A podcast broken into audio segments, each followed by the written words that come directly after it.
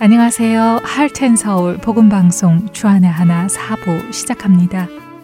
주안의 하나 사부는 제리 브리지스의 책 크리스천이 꼭 이겨야 할 마음의 죄를 읽고 함께 나누는 책 읽는 그리스도인과 은혜의 설교, 성경의 인물들과 사건을 만나는 바이블 드라마가 준비되어 있습니다.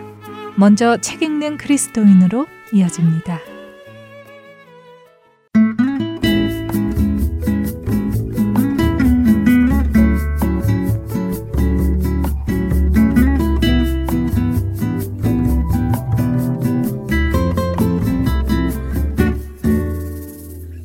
애청자 여러분 안녕하세요. 책 읽는 그리스도인 진행의 최강덕입니다. 제리 보리지스 작가의 크리스천이 꼭 이겨야 할 마음의 죄라는 책을 나누고 있습니다. 오늘은 걱정 근심이라는 죄에 대해 나눠보고자 하는데요. 이 세상을 살아가면서 우리는 걱정할 일이 참 많습니다. 주위를 둘러보면 이런저런 문제들로 걱정 근심하는 가정들이 적지 않지요. 팬더믹 이후로 비즈니스가 줄어들어 경제적인 어려움을 겪는 가정도 있고 마약을 하는 자녀로 인해 힘들어하는 가정, 배우자의 외도로 이혼을 고민하는 가정들이 있습니다. 그런가 하면 아픈 분들도 많습니다. 그 병이 크든 작든 우리 몸에 이상이 생기면 우리는 참 약해집니다. 병이 주는 고통뿐만 아니라 이 병이 낫지 않으면 어떻게 하나 낫더라도 또 재발이 되지 않을까 하는 두려움이 있기도 합니다. 건강에 대한 염려는 사실 병에 걸린 사람들만 있는 것은 아닙니다.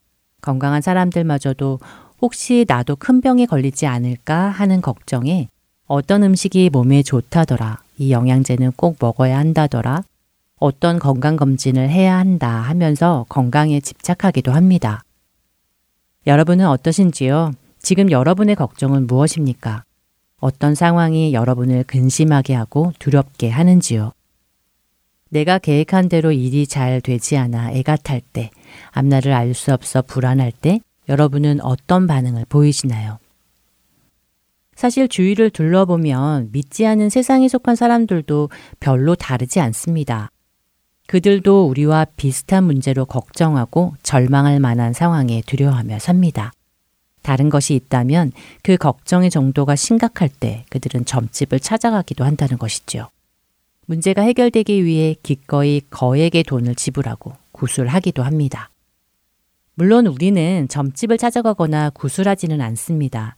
그러나 우리가 하나님을 믿는다고 하고 기도도 하면서도 걱정이 될 만한 일에 걱정하고 불안해 할 만한 일에 우리도 똑같이 불안해 한다면 그들과 무엇이 다를까요? 여러분은 하나님을 신뢰한다 라는 말의 반대가 무엇이라고 생각하십니까? 하나님을 신뢰한다의 반대라면 왠지 하나님을 믿지 않는 것, 불신, 불신자, 뭐 이런 의미들이 떠오르는데요. 그런데 이 책의 저자는 하나님을 신뢰하는 것의 반대가 걱정 혹은 좌절이라고 말합니다. 걱정과 좌절은 하나님을 신뢰하지 않는 죄라고 말이지요. 그리고 걱정과 좌절이 죄인 이유 두 가지를 설명하는데요. 첫째로 우리가 걱정하고 있다는 것은 하나님을 불신하는 것이기 때문이라는 겁니다. 우리가 잘 아는 마태복음 6장에는 예수님이 우리의 걱정 근심에 대해 무엇라고 말씀하신지를 볼 수 있습니다. 마태복음 6장 25절에서 32절을 읽어드리겠습니다.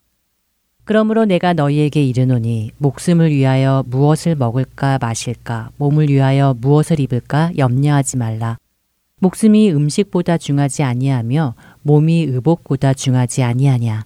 공중의 새를 보라 심지도 않고 거두지도 않고 창고에 모아들이지도 아니하되 너희 하늘 아버지께서 기르시나니 너희는 이것들보다 귀하지 아니하냐.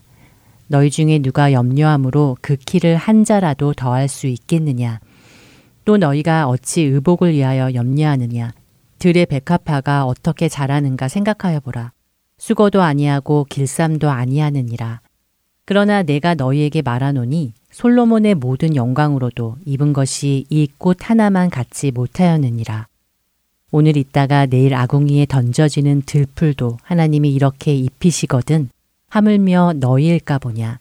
믿음이 작은 자들아 그러므로 염려하여 이르기를 무엇을 먹을까, 무엇을 마실까, 무엇을 입을까 하지 말라. 이는 다 이방인들이 구하는 것이라. 너희 하늘 아버지께서 이 모든 것이 너희에게 있어야 할 줄을 아시느니라. 우리가 어떤 상황에서건 걱정하지 않고 우리의 모든 근심 걱정을 하나님께 내려놓을 수 있는 근거는 무엇일까요? 그것은 하나님께서 우리의 그 모든 필요를 알고 계시다는 것입니다. 모든 것을 아시는 그분께서 우리를 돌보시기 때문이라는 것이지요. 그렇기에 우리가 걱정한다는 것은 결과적으로 하나님의 이 약속의 말씀을 믿지 못한다는 것이 된다는 것입니다. 하나님께서 나를 공중의 새보다도 들풀보다도 못한 존재로 여기셔서 나를 돌보지 않으실 것이라고 믿기에 걱정과 근심을 하게 된다는 것이지요. 걱정이 죄가 되는 또 다른 이유는 걱정한다는 것 자체가 우리 삶에 대한 하나님의 섭리를 인정하지 않는 것이라고 저자는 말합니다. 저자인 제리 브리지스는 하나님의 섭리를 하나님의 영광과 그 백성의 유익을 위해 하나님께서 우주의 모든 형편과 사건들을 총 지휘하시는 것이라고 정의해 줍니다. 하나님은 우리가 사는 온 세상과 우리 인간을 창조하신 분이십니다. 온 우주가 그분의 것이고 지금도 그분의 선하시고 기쁘신 뜻대로 완전하게 다스리고 계시지요. 그렇기에 인간의 역사 속에 하나님의 섭리 안에 있지 않은 것은 없습니다. 시편 139편 16절은 내 형질이 이루어지기 전에 주의 눈이 보셨으며 나를 위하여 정한 날이 하루도 되기 전에 주의 책에 다 기록이 되었나이다 라고 하시는데요. 이 구절을 현대인의 성경으로 다시 읽어보면 이렇습니다. 주는 내가 태어나기도 전에 나를 보셨으며 나를 위해 작정된 날이 하루도 시작되기 전에 그 모든 날이 주의 책에 기록되었습니다. 라고요. 다시 말해 하나님은 내가 태어나기 전부터 나를 아실 뿐 아니라 앞으로 내게 일어날 모든 일들을 아시고 그 하루하루의 사건과 상황을 주의 책에 이미 기록하셨다는 것입니다. 이 말씀이 사실이라면 내가 살아온 오늘까지의 날들, 모든 상황들, 비록 그것이 나를 두렵게 하고 힘들게 한 일들이었다 하더라도 이 또한 우리를 위한 그분의 계획의 한 부분이 아니었겠습니까? 어떤 경우든 궁극적으로 하나님의 보이지 않는 손길에서 출발하지 않는 것은 하나도 없었을 테니까요. 그렇기에 우리가 걱정하고 있다는 것은 우리의 모든 삶이 하나님의 주권적 통치 아래 있다는 것을 인정하지 않는 것입니다. 우리는 유한한 존재입니다. 그렇기에 모든 것을 다 알지 못합니다. 이해할 수 없는 이 상황들이 왜 지금 내게 일어나고 있는 것인지, 왜 하나님께서 막아주지 않으시고 내게 허락하셨는지 다 이해하지 못합니다. 하지만 천지를 지으시고 온 우주를 통치하시는 그 크신 하나님의 그 넓고 큰 지혜와 경륜을 우리가 어떻게 다 이해할 수 있을까요? 오히려 이해할 수 없는 것이 당연합니다. 그러나 우리가 분명히 아는 것이 있습니다. 이해하는 것이 있습니다. 그것은 그분은 선하시다는 것입니다. 우리에게 어떤 일이 일어나든 그 일은 분명 하나님의 선하신 뜻이 있고 목적이 있으십니다. 그렇기에 지금 내게 일어나고 있는 이 문제는 하나님 뜻 안에서 가장 적절한 때일 것이며 이를 통해 선한 결과로 이끄신다는 것입니다. 그러니 지금 내게 걱정 근심할 만한 일이 일어나고 있다 해도 괜찮습니다. 아프고 힘들고 고단하고 심지어 죽음에 이르는 심각한 상황이라 할지라도 괜찮습니다. 독생자 예수를 죽게 하시고 나를 살리신 그 하나님이 천지를 창조하시고 온 우주를 통치하시며 마지막 날에 영광스러운 영원한 삶으로 우리를 인도하실 그분이 그 일들을 허락하셨다면 그 이유와 뜻이 반드시 있으실 것이니까요. 궁극적으로 이 모든 일들을 통해 가장 선한 결과를 낳을 것이기에 그렇습니다. 그분은 절대 실패하지 않으십니다. 그분의 뜻을 이루실 것입니다.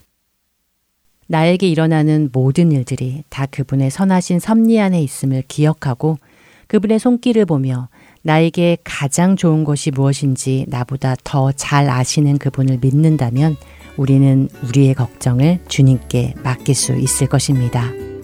책 읽는 그리스도인 여기서 마치겠습니다.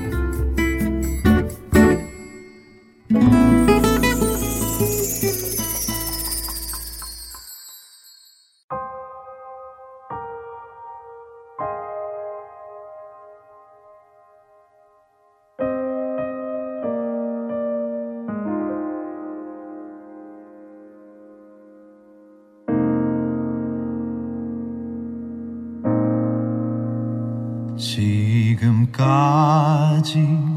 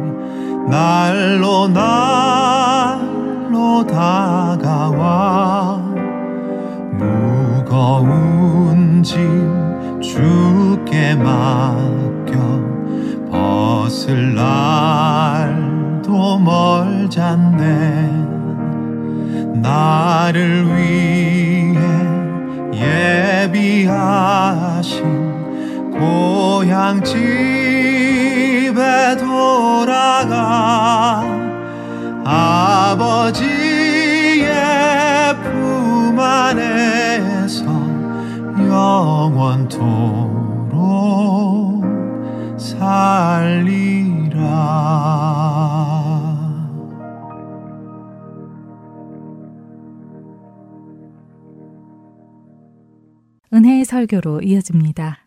오늘은 서울 주님의 십자가 교회 서종곤 목사님께서 히브리서 5장 1절에서 10절을 본문으로 예수 우리의 유일한 중보자라는 제목의 말씀 전해 주십니다. 은혜의 시간 되시길 바랍니다. 이 자리에는 다 예수 믿는 사람들입니다. 예수 믿는 사람은 한 가지 분명하게 우리가 고백하는 것은 아무도 부인하지 않고 고백하는 것은 하나님은 전능하신 분이다. 이거 다 믿습니다. 우리의 모든 문제를 해결하실 분도 하나님이시오. 우리의 모든 필요를 공급해 주실 분도 하나님이시다. 우리가 이렇게 고백합니다. 왜냐하면 하나님은 전능하신 하나님이기 때문에. 그런데 실제로 우리 크리스찬 중에서 하나님의 능력과 하나님의 도우심과 하나님의 은혜를 잘 체험하지 못하고 사는 사람들이 의외로 많이 있습니다. 저는 한 교회를 오랫동안 섬겨 와서 아는데요. 정말 예수 믿는 사람들 중에 불행한 사람들이 있다는 게 참 목사로서는 제일 안타까운 것입니다. 그렇게 열심히 신앙생활 한데 뭐가 문제인가 모르지만은 행복하지 않아요. 이런 문제는 가만히 이렇게 들여다보면은 하나님과 우리 사이에 연결의 문제가 있습니다. 하나님과 우리 사이 연결의 문제가 있어요. 연결이 안 됐든지 연결이 돼 있지만은 호수가 뒤틀려 있는 것처럼 제대로 연결이 안 돼 가지고 하나님으로부터 올 수 있는 능력과 은혜가 나에게 도달하지 못하고 막혀버리는 것이에요. 그래서 신앙생활을 하는데 하나님의 은혜를 잘 체험하지 못하고 하나님의 능력을 체험하지 못하고 늘 힘들고 늘 버겁게 어, 신앙생활 하는 경우를 자주 자주 보게 된다는 것입니다. 성경에 보면 이스라엘 백성들이 어려움 가운데 하나님께 부르짖었어요. 하나님 앞에 도움을 요청했어요. 근데 하나님께서 그 도움을 거절하세요. 그래서 이스라엘 백성들이 하나님께 따졌어요. 하나님, 하나님께서 과거에 솔로몬 성전을 기공할 때 우리가 이 성전에서 하나님을 향해서 기도할 때마다 하늘 문을 여시고 하나님께서 응답하시겠다고 약속하지 않았습니까? 하면서 이스라엘 백성들이 하나님한테 얘기했을 때 이사야서 59장을 통해서 하나님께서 답변이 뭐냐면은 여호와의 손이 짧아서 구원치 못하심도 아니요 귀가 둔하여 듣지 못하심도 아니라 오직 너의 죄악이 나와 너희 사이를 갈라놨다 하고 하나님께서 말씀하십니다. 하나님의 능력과 하나님의 도우심이 우리 삶 가운데 내리지 않은 이유가 하나님은 너희 안에 있는 죄 때문이다. 이렇게 얘기를 하고 있습니다. 우리는 보통 죄를 이야기할 때요, 법을 어기면 죄라 그렇게 이야기합니다. 교통법규를 어겼다든지 탈세를 했다든지 그러면 죄다. 또 때로는 도덕적으로 옳지 않은 일을 했을 때 그걸 죄라고 합니다. 뭐 사기를 쳤다든지 이런 경우는 죄다고 얘기합니다. 또 인륜을 어기는 것도 죄라고 합니다.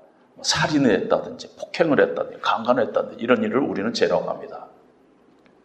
근데 우리가 그런 식으로 피상적으로만 알 수 없는 게 제가 이 사건이 언제 일어났는지 이것이 미국에서 일어난 사건이니 한국에서 일어난 사건인지 제 머릿속에 그 사건은 있는데 어, 정확하니 그 때와 그 날짜를 기억하지 못하는데요. 어떤 사람이 증권을 하다가 돈을 잃었어요. 돈을 잃고는 부인을 죽이고 자기 자녀를 죽이고 회사 동료 11명을 죽이는 이런 살인 사건이 벌어진 그 사건을 제가 매스컴을 통해서 들은 적이 있습니다. 왜 이런 사건이 생겼는가? 이 사람 뭐가 잘못해서 이 사건이 생겼는가? 이런 살인을 했는가? 하고 그 사람한테 물어봤더니 인생이 너무 힘들고 고통스러워서 자기가 살인을 했다는 거예요.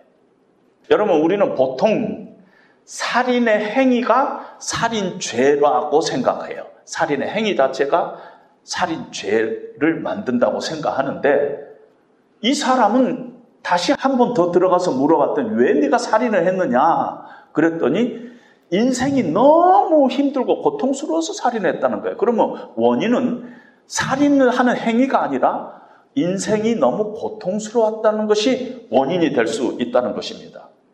근데 놀라운 것은 이 사람이 증권을 하다가 좀 망했어요. 근데 아직도 돈이 있어요. 여러분, 증권한 사람이 뭐 그냥 완전히 날립니까? 뭐 많은 부분을 날리고, 그래도 뭐 또 살 집도 있고 그러는데, 어떻게 아직 돈이 남아있고, 증권하던 사람인데, 이 사람이 인생이 고통스럽고 힘들어서 이런 살인까지 범했느냐?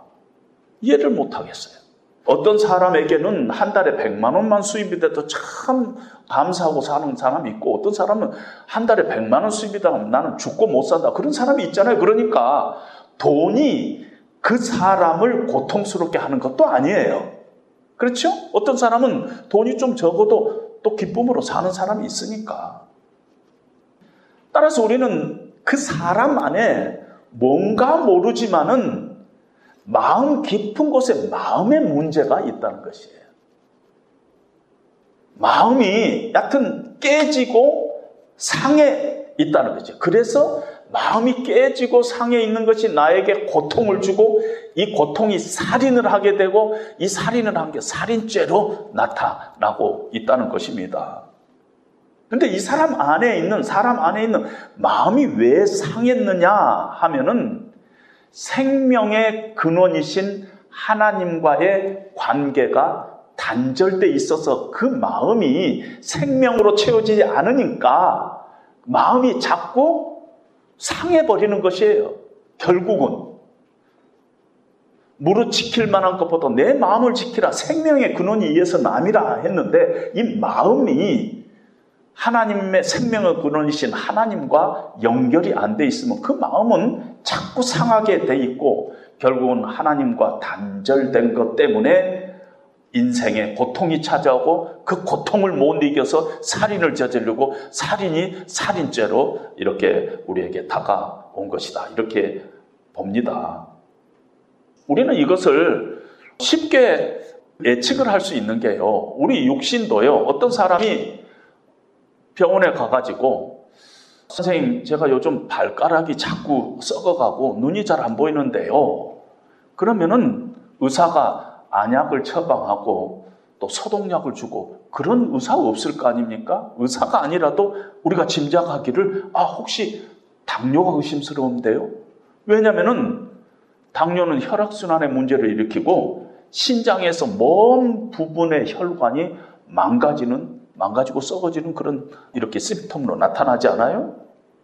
그리고 그 원인은 놀랍게도 인슐린 분비가 잘 안 돼서 그렇다는 거 아닙니까? 그래서 처방을 뭐 안약을 처방하고 뭐 소독약을 처방한 것이 아니라 인슐린 발가락이 썩어가는데 치료하는 것이 아니라 그 원인이 되는 인슐린을 처방하고 있잖아요. 우리가 상식적으로 제가 아는 상식으로는 우리 육신도 뭔가 나타난 현상이 아니라 저 깊이 들어가 보는 원인이 있는 것 같이 우리 정신 세계, 우리 영적인 세계도 원인이 있다는 것입니다. 하나님과 우리 사이에 단절이 되면 연결이 문제가 생기면 우리의 마음이 상해지고 마음이 상해지면은 우리가 인생을 바라볼 때 그 안에 고통이 생기고 원망이 생기고 그것이 죄라는 이름으로 나타나고 그래서 그것이 우리 인생을 불행하게 만들고 이런 프로세스를 받게 된다는 것입니다. 따라서 신앙생활에 참 우리가 중요한 건 우리와 하나님 사이를 막고 있는 이 죄 문제, 이 문제를 우리가 딜링하는 것은 대단히 우리 신앙생활에 언제든지 중요하다는 것입니다. 그런데 이 문제가 우리 편에서는 이 하나님과 우리 사이의 관계를 회복할 수가 없어요. 왜냐하면 성경은 우리는 전적으로 타락됐고 우리는 전적으로 부패돼서 우리는 구원할 능력이 우리 안에 없다는 것입니다. 그래서 결국은 하나님과 우리 사이에 막힌 것들을 해결할 수 있는 것은 하나님 편에서 우리와 하나님 사이의 관계를 회복시킬 중보자가 필요하다는 것입니다. 하나님께서는 이 중보자를 위해서 하나님께서는 이스라엘 백성 중에 한 사람을 하나님이 뽑았어요. 레이 지파 중에서 아론의 가문을 통해서 매해 한 사람 대제사장을 하나님이 뽑아가지고 이 사람으로 하여금 중보의 일을 감당하게 했어요. 이거는 매해 이렇게 감당하게 했어요. 1년에 한 번 하나님을 만나는데 그 일을 대제사장이 감당하도록 그렇게 했습니다. 그리고 오늘 성경에 보니까 이 중보자가 몇 가지 자격이 있어야 됐어요. 역할이 있었는데 우선 이 중보자는 하나님께 속한 일의 중보자예요. 하나님께 속한 일인데 오늘 성경에 보니까 죄에 대한 속죄의 일을 대제사장이 맡았어요. 죄인 된 이스라엘 백성들을 구원하기 위해서 속죄제를 대제사장이 맡아서 1년에 한 번씩 하나님 앞에 전 백성들을 위해서 속죄제를 드렸습니다. 그리고 그 사람은 사람 중에서 하나님께서 지정을 했어요. 오늘 4절에도 보니까 그 종기는 아무도 스스로 취하지 못하고 오직 아론과 같이 하나님의 부르심을 받은 자라야 할 것이니라. 그러니까 하나님의 부르심을 받았지, 아, 내가 뭐, 제가 한번 해보겠습니다. 자원하겠습니다. 이런 게 안 된다는 것입니다. 1절에도 사람에게서 택한, 택했다 그랬어요. 이 택했다, 택한 자라고 했는데, 영어 성경의 읽을 읽어보면, is selected and is appointed. 수동형으로 쓰고 있어요. 택하심을 받은 자라는 뜻이죠. 내가 택했다. 뭐 사람이 택했다가 아니라 하나님의 택하심을 받은 자라 그런 뜻입니다. 뿐만 아니라 인간 편에서 인간의 고통을 이해하고 아파할 수 있는 사람이야 됐습니다. 아론을 대세사장으로 하나님께서 임명할 때 아론 자신이 죄인이었어요. 그래서 대제사장으로서 전 백성을 위해서 속죄제를 드리지만 그 전에 자기 죄를 위해서 먼저 제사를 속죄제를 드렸어요. 왜냐하면 자기 자신이 이미 죄인이기 때문에. 그리고 자기 자신이 죄인이기 때문에 무식하고 미혹된 자를 볼 때 용납할 수 있었어요. 여기서 무식하고 미혹된 자는 무지에서 알지 못하고 죄 가운데 빠져드는 자, 이런 사람, 그런 사람들을 볼때 용납을 할 수 있는 사람.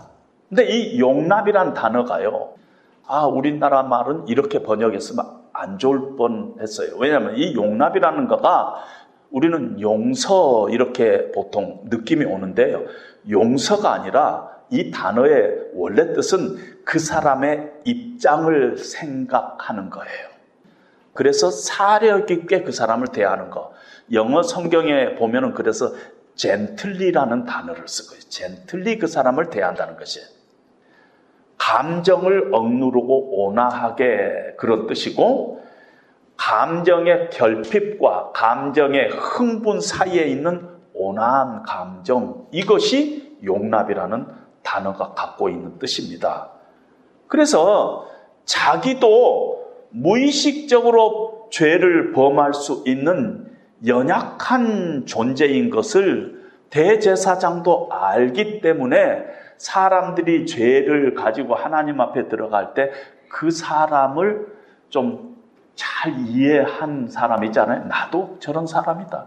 나도 대제사장이 아니면 저 틈에 내가 깨어 있을 사람이다. 이렇게 그 사람의 심정이나 그 사람의 상태를, 입장을 잘 이렇게 사력 있게 바라볼 수 있었다는. 그리고 이 대제사장은 매해 임명을 했어요. 그런데 이 대제사장은 사실은 예표적이고 그림자고 온전치 못했어요. 하나님께서 나중에 올 참 대제사장. 오늘 히브리서 4장에 보면은 The Great High Priest. 우리 안에는 큰 대제사장이 있으니 성천하신 이인 예수 그리스도라 하고 얘기를 하는데 그러니까 이 드라마로 보면은 아론의 대제사장직은 마치 뭐가 같으냐면은 그저 드라마 조금 앞에 보여주는 거예요. 그리고 본방이 예수님이 이제 드디어 나온다는 것입니다. 예수님은 어제나 오늘이나 영원토록 우리의 대제사장이라는 거죠. 실체의 그림자가 아니에요. 잠시가 아니라 퍼페추얼 영원한 유일하신 단 하나뿐이 없는 대제사장인 예수님을 우리에게 소개를 합니다. 그래서 5절에 보니까 이와 같이 그리스도께서 대제사장 되심도 스스로 영광을 취하심이 아니요 하나님께서 세우셨다는 것이에요. 그러면서 성경은 시편 22장 7절을 인용을 하는데요. 너는 내 아들이니 내가 너를 낳았다 하면서 하나님께서 예수 그리스도를 대제사장으로 이렇게 말씀하시던 시편의 말씀을 히브리서 기자가 인용을 하고 있어요. 너는 내 아들이다. 여러분 옛날 그 예수님 당시에는 그 사절단들이 있어요. 왕이 다른 나라에 사절단을 보냈는데 신하를 보내기도 하지만 어떤 중요한 일일 때는 아들을 사절단의 단장으로 보내는 거예요. 근데 여러분 아들이 하나뿐이 없는 독자 아들을 보낸다고 생각하면은 그 아들이 왕 자신이 가는 것이에요. 내 뜻과 내 마음과 내 권위가 지금 저기에 있다는 거죠. 그 나라. 가 있는 아들 앞에 있다는 것입니다. 내 대신 내가 지금 거기에 가 있다는 거지. 그것이 내 아들인 것과 마찬가지입니다. 너는 내 아들이다. 그런 뜻이에요. 뿐만 아니라 시편 110편을 인용하면서 내가 네가 영원히 멜기세덱의 반차를 따르는 제사장이라 이렇게 얘기를 합니다. 예수님이 하나님에 의해서 세워진 최종의 메시지이며 예수님 자신이 메시지다. 완벽하고 영원한 유일한 중보자가 예수님이다. 이 하나님이 그런 예수님을 지정해서 말씀하시고 있습니다. 예수님은 하나님의 일을 위해서 이 땅에 오셨어요. 우리의 죄를 대속하기 위해서 이 땅에 오셨습니다. 그래서 예수님께서 오늘 7절에도 보니까 육체에 계실 때 심한 통곡과 눈물로 간구했습니다. 할 수 있거든. 하나님, 이 잔을 나에게서 떠나게 하여 주시옵소서. 그러나 내 뜻대로 마옵시고 아버지의 뜻대로 하옵소서 하나님께서 아버지의 뜻대로 하옵소서 하는 예수님의 기도를 응답하시고 예수님께서 십자가에 죽으시고 우리에게 영원한 생명, 우리를 구원하게 됐던 것입니다. 뿐만 아니라 예수님은요, 우리를 너무너무 잘 하시는 분이에요. 요한복음 2장 25절에 보면은 또 사람에 대해서 누구의 증언도 받으실 필요가 없었으니 이는 친히 그가 사람의 속에 있는 것을 다 아셨습니다. 예수님은요, 사람의 속에 있는 것을 다 아셨어요. 그래서 사개오를 바라볼 때 사교의 문제가 돈도 아니고 명예도 아니고 아브라함의 자손으로 대접받지 못하는 소외감이 이 사교의 문제다 하는 것을 예수님이 그 사교의 마음을 들여다보시고 아시고 사교에게 뭐라고 얘기했어요? 너도 이 사람도 아브라함의 후손이다. 그냥 완전히 사교의 마음의 응어리가 다 풀린 거예요. 예수님은 그렇게 아신 분이에요. 사람의 내면을 다 아시고 우리가 얼마나 진토인가, 얼마나 죄성이 있는 참 연약함을 갖는 육신을 가진 존재인가 하는 것을 알고 우리의 마음의 상처와 고통과 아픔도 다 아세요. 왜냐하면 예수님이 몸소 육체로 있을 때 그것들을 다 체험하셨어요. 마국간에서 태어나시고 평생 사단이 예수님 주변에서 시험을 했어요. 그리고 늘 죄인들과 함께 이야기하고 같이 살았어요. 곰주림과 매맞음과 모욕과 배신과 두려움, 지옥의 고통까지 체험하시고 아버지로부터 버림받은 그런 고통까지도 예수님은 다 체험하셨어요. 그러나 죄가 없으신 분이에요. 그분이 우리의 대제사장이라 하는 것입니다. 여러분, 예수를 믿는다.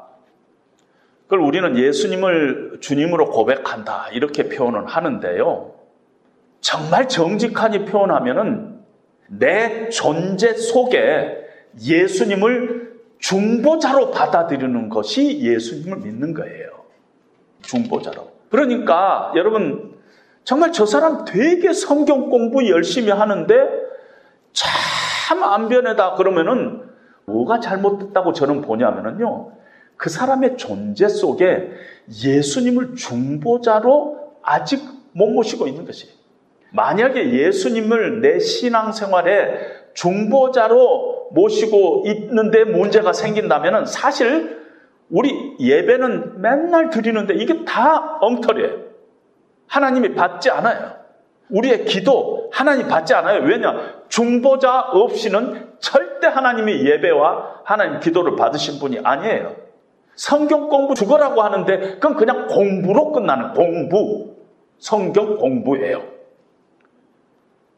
찬양 열심히 해도 중보자 예수가 내 삶 가운데 깊이 계시지 않으면은 그건 노래예요, 그냥.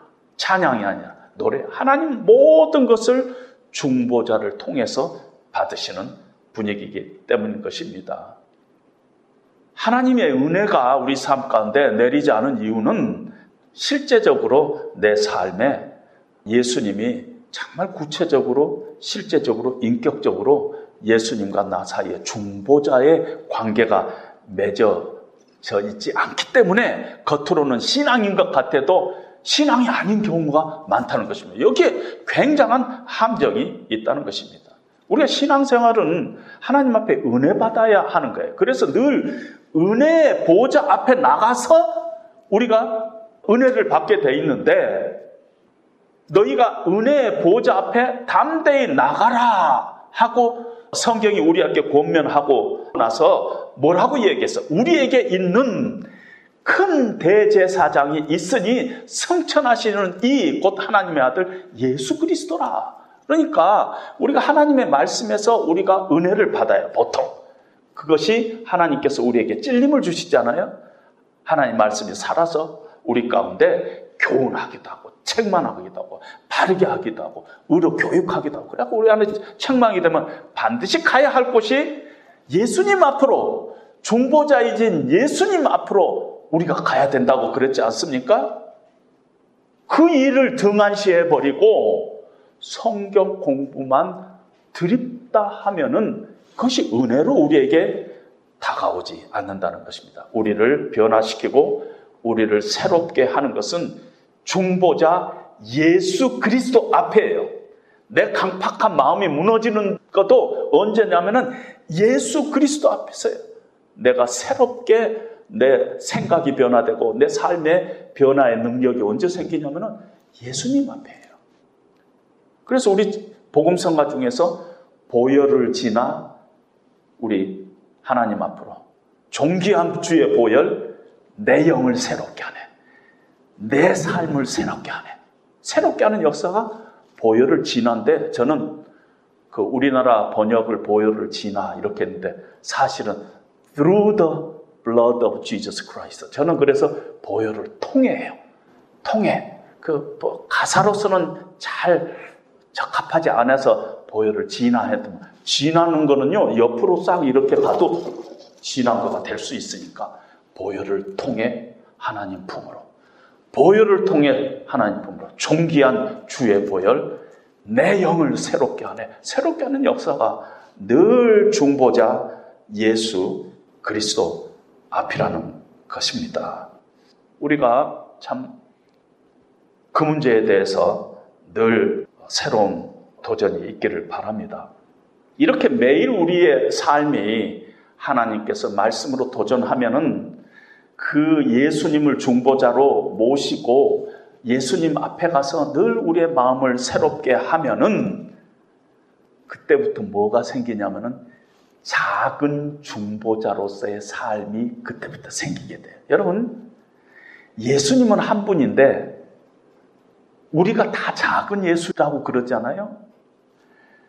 대제사장은 한 분이신데 너희는 왕 같은 제사장이라 우리가 다 왕 같은 제사장이라 그러잖아요. 참 중보자는 한 분이신데 그걸로 끝나지 않고 하나님은 우리가 작은 중보자로서 살아가기를 원하고 있습니다. 오늘 8절에 보니까 그가 아들이면서도 받으신 고난으로 순종함을 배워서 모든 자에게 영원한 구원의 근원이 되셨다.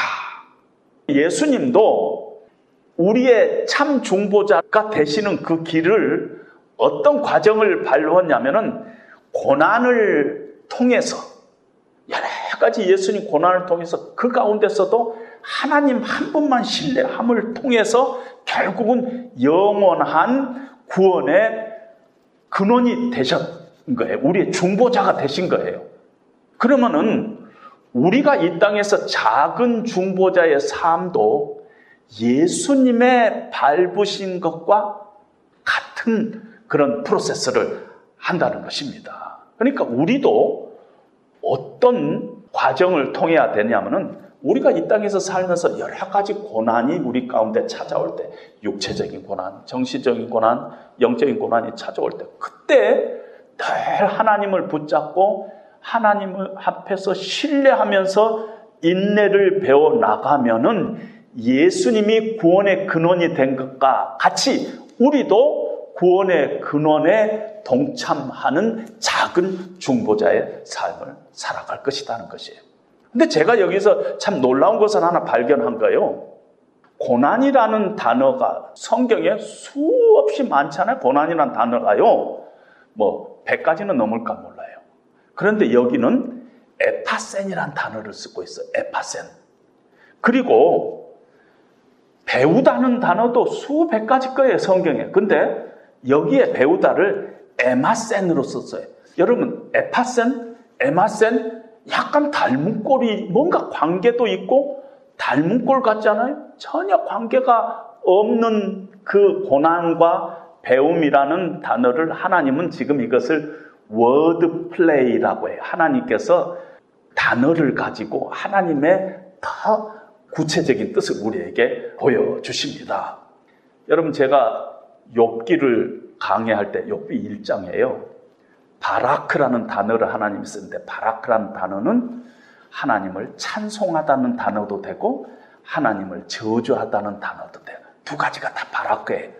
그래서 문맥을 보고 우리로 하여금 번역하게. 한쪽은 하나님을 찬양하다, 한쪽은 하나님을 저주하다. 어? 반대인데 하나님은 바라크라는 단어를 쓰고 있어요. word play. 오늘 여기서도 저는 이건 하나님의 word play라고. 에파센에서 에마센.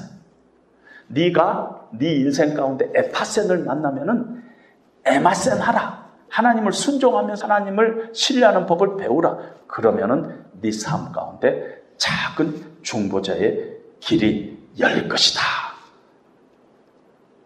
에파센, 에마센. 이렇게 하나님께서 비슷한 단어를 이렇게 쓰고 있습니다.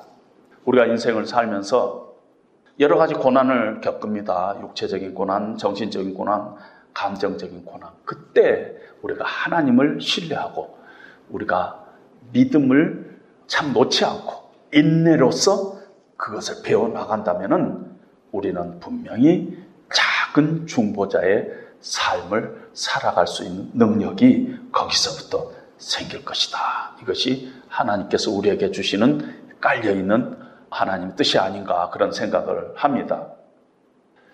크리스찬들 중에서 이렇게 보면은 참 역기능 가정들이 참 많아요. 불행하게도. 예수를 믿지만은 아직 내 내면이 상한 마음, 치유받지 못한 마음을 갖고 있으면은 그 상처에 시달리고 그 상처가 나를 불행하게 하고 나를 불행하는 것이 내 주변의 사람들을 불행하게 하고 교회 공동체를 어려움 가운데 빠뜨리는 경우가 무수히 많이 봤어요. 교회 안에 곳곳에 상처받는 사람들. 이거 치료받지 않으면은 교회는 사랑의 공동체, 정말 치유하는 공동체가 될 수 없겠다. 하나님 앞에 쓰임 받는 공동체가 될 수 없겠다. 그런 생각을 가졌던 것입니다. 예수님은 우리의 유일하신 중보자예요. 우리가 날마다 연약함을 가지고 상한 마음을 가지고 예수님의 은혜의 보좌 앞에 가서 예수님 앞에서 우리가 무너져야 것이에요. 우리의 자존심도 무너지고 사람들 안 보는데 예수님 앞인데 뭐 무너져서 뭐 나쁠 건 뭐가 있어요. 그때 우리의 심령이 치유함을 받고 그런 여러 과정을 우리가 하나님을 신뢰하면서 치유하시는 예수님, 우리의 중보자인 예수님 앞에서 우리의 신앙을 결단하고 또 다시 일어나고 또 결단하고 일어나고 하다 보면은 나도 모르는 사이에 나를 통해서 수많은 상한 심령들이 치유함을 받는 그런 놀라운 일에 여러분들이 사용될 것입니다. 그런 축복이 여러분들에게 함께 하시기를 주님의 이름으로 축원드립니다.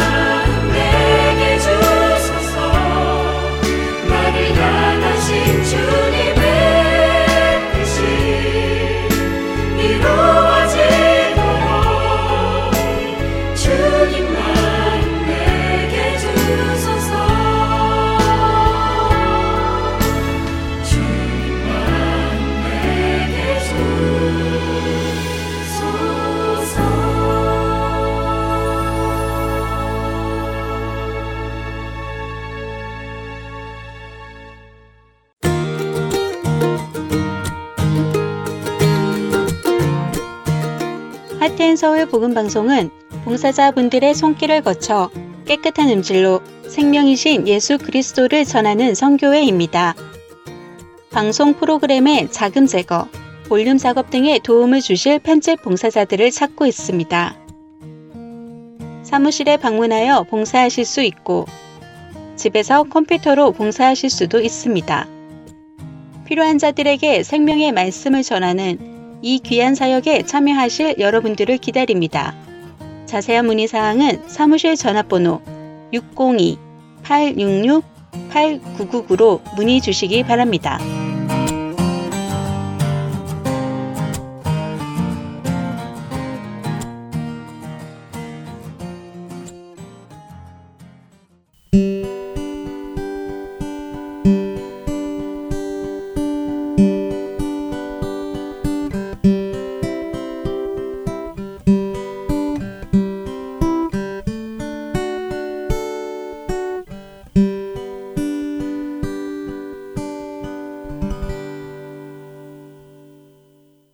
성경 속의 인물들과 사건을 만나는 바이블 드라마로 이어집니다.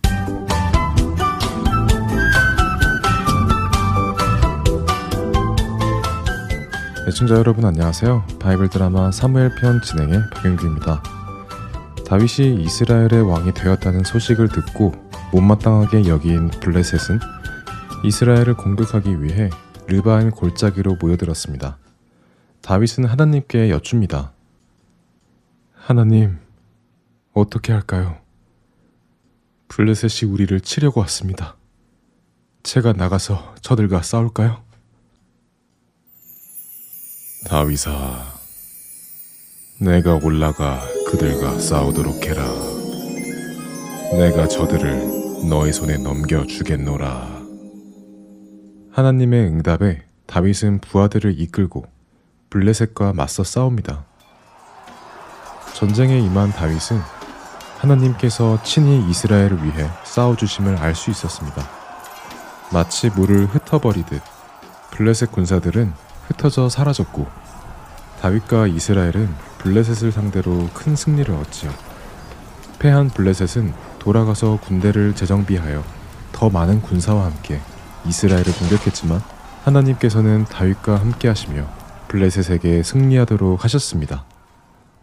블레셋을 향해 큰 승리를 얻은 이스라엘. 다윗에게는 소망이 하나 생겼습니다. 그것은 하나님의 언약궤를 자신이 머무는 다윗성으로 가지고 오는 것이었습니다. 그때까지 하나님의 언약궤는 기럇 여아림이라는 지역에 아비나답이라는 사람의 집에 있었습니다. 오래전 엘리 제사장이 제사장으로 있을 때 이스라엘 사람들이 블레셋과 싸울 때 하나님의 언약궤만 있으면 전쟁에 이길 것이라 잘못 생각하여 언약궤를 가지고 전쟁에 나갔다가 블레셋 군대에게 언약궤를 빼앗긴 적이 있었지요. 그때 하나님의 언약궤를 가지고 갔던 블레셋에는 하나님의 큰 재앙이 있었습니다. 블레셋의 우상들이 무너졌고 큰 병이 돌아 블레셋 사람들이 죽었죠. 블레셋의 리더들은 무당들을 불러 어떻게 할지 물어본 후에 언약궤를 이스라엘에 돌려보냈습니다. 그때 언약궤는 기리앗 여아림이라는 지역에 아비나답이라는 집에 있게 되었고 그곳에서 오랜 시간 동안 머물게 되었습니다. 이제 이스라엘의 왕이 된 다윗은 그 언약궤를 가지고 자신의 성읍으로 오기를 원한 것이었습니다. 자, 나는 이제 하나님의 언약궤를 내가 있는 이곳 예루살렘의 다윗성으로 옮기고자 한다. 사람들을 모아 아비나답의 집으로 내려가도록 하자. 다윗의 신하들은 언약궤를 새 수레에 싣고는 그 수레를 소들의 등에 연결했습니다. 소들이 하나님의 언약궤를 운반하도록 한 것이지요. 하지만 이것은 옳은 일이 아니었습니다. 언약궤는 거룩한 하나님의 약속과 임재가 있는 것이었습니다. 그래서 죄인인 사람이 만져서는 안 되었죠. 그런 이유로 하나님께서는 언약궤를 옮길 때 반드시 이스라엘 사람들 중 레이지파 사람들이 언약궤 양쪽에 달린 고리에 긴 막대를 넣은 후 그 막대를 자신들의 어깨 위에 메고 옮겨야 했습니다. 이렇게 수레에 얹어 소가 끌고 가도록 해서는 안 되었지요. 하지만 웬일인지 다윗과 그의 신하들은 하나님의 말씀대로 언약궤를 옮기지 않고 예전에 블레셋 사람들이 언약궤를 가져다 준 그 모습 그대로 소가 끄는 수레에 언약궤를 싣고 옮기기 시작했습니다.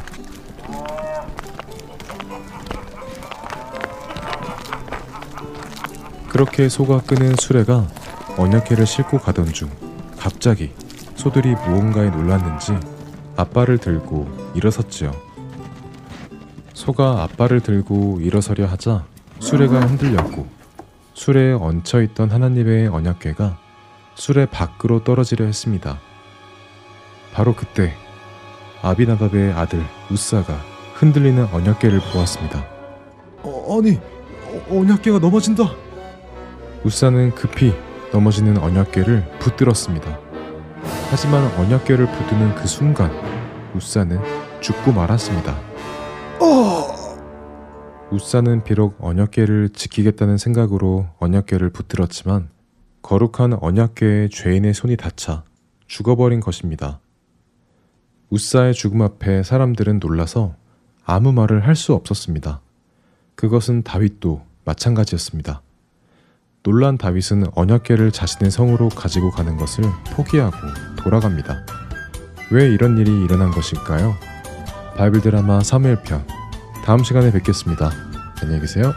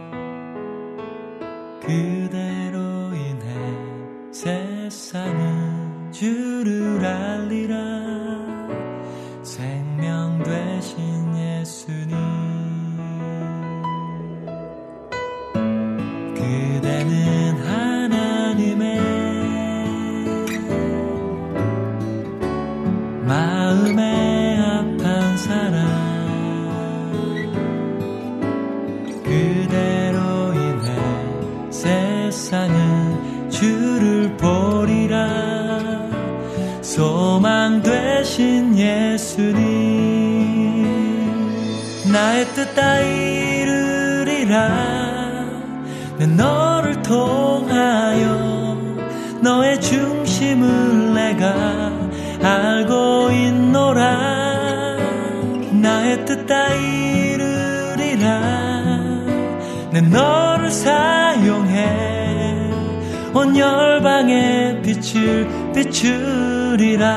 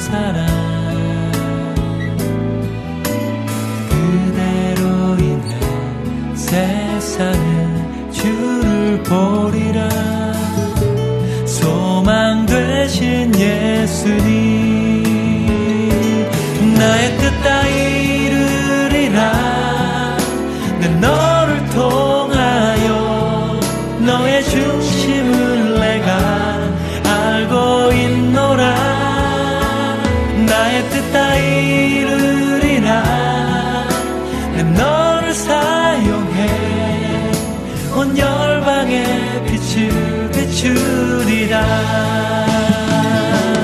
나의 뜻 다 이루리라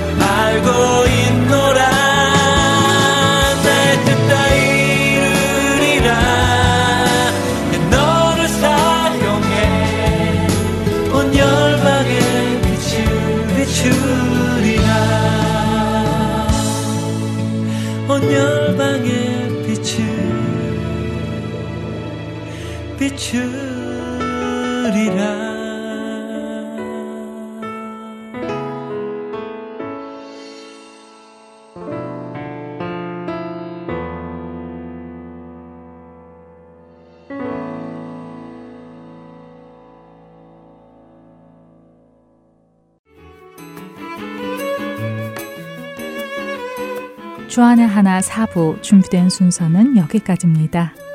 언제나 주 안에서 충만한 은혜와 평강을 누리시길 소망하며 오늘은 여기서 마치겠습니다. 다음 시간까지 안녕히 계세요. 고맙습니다.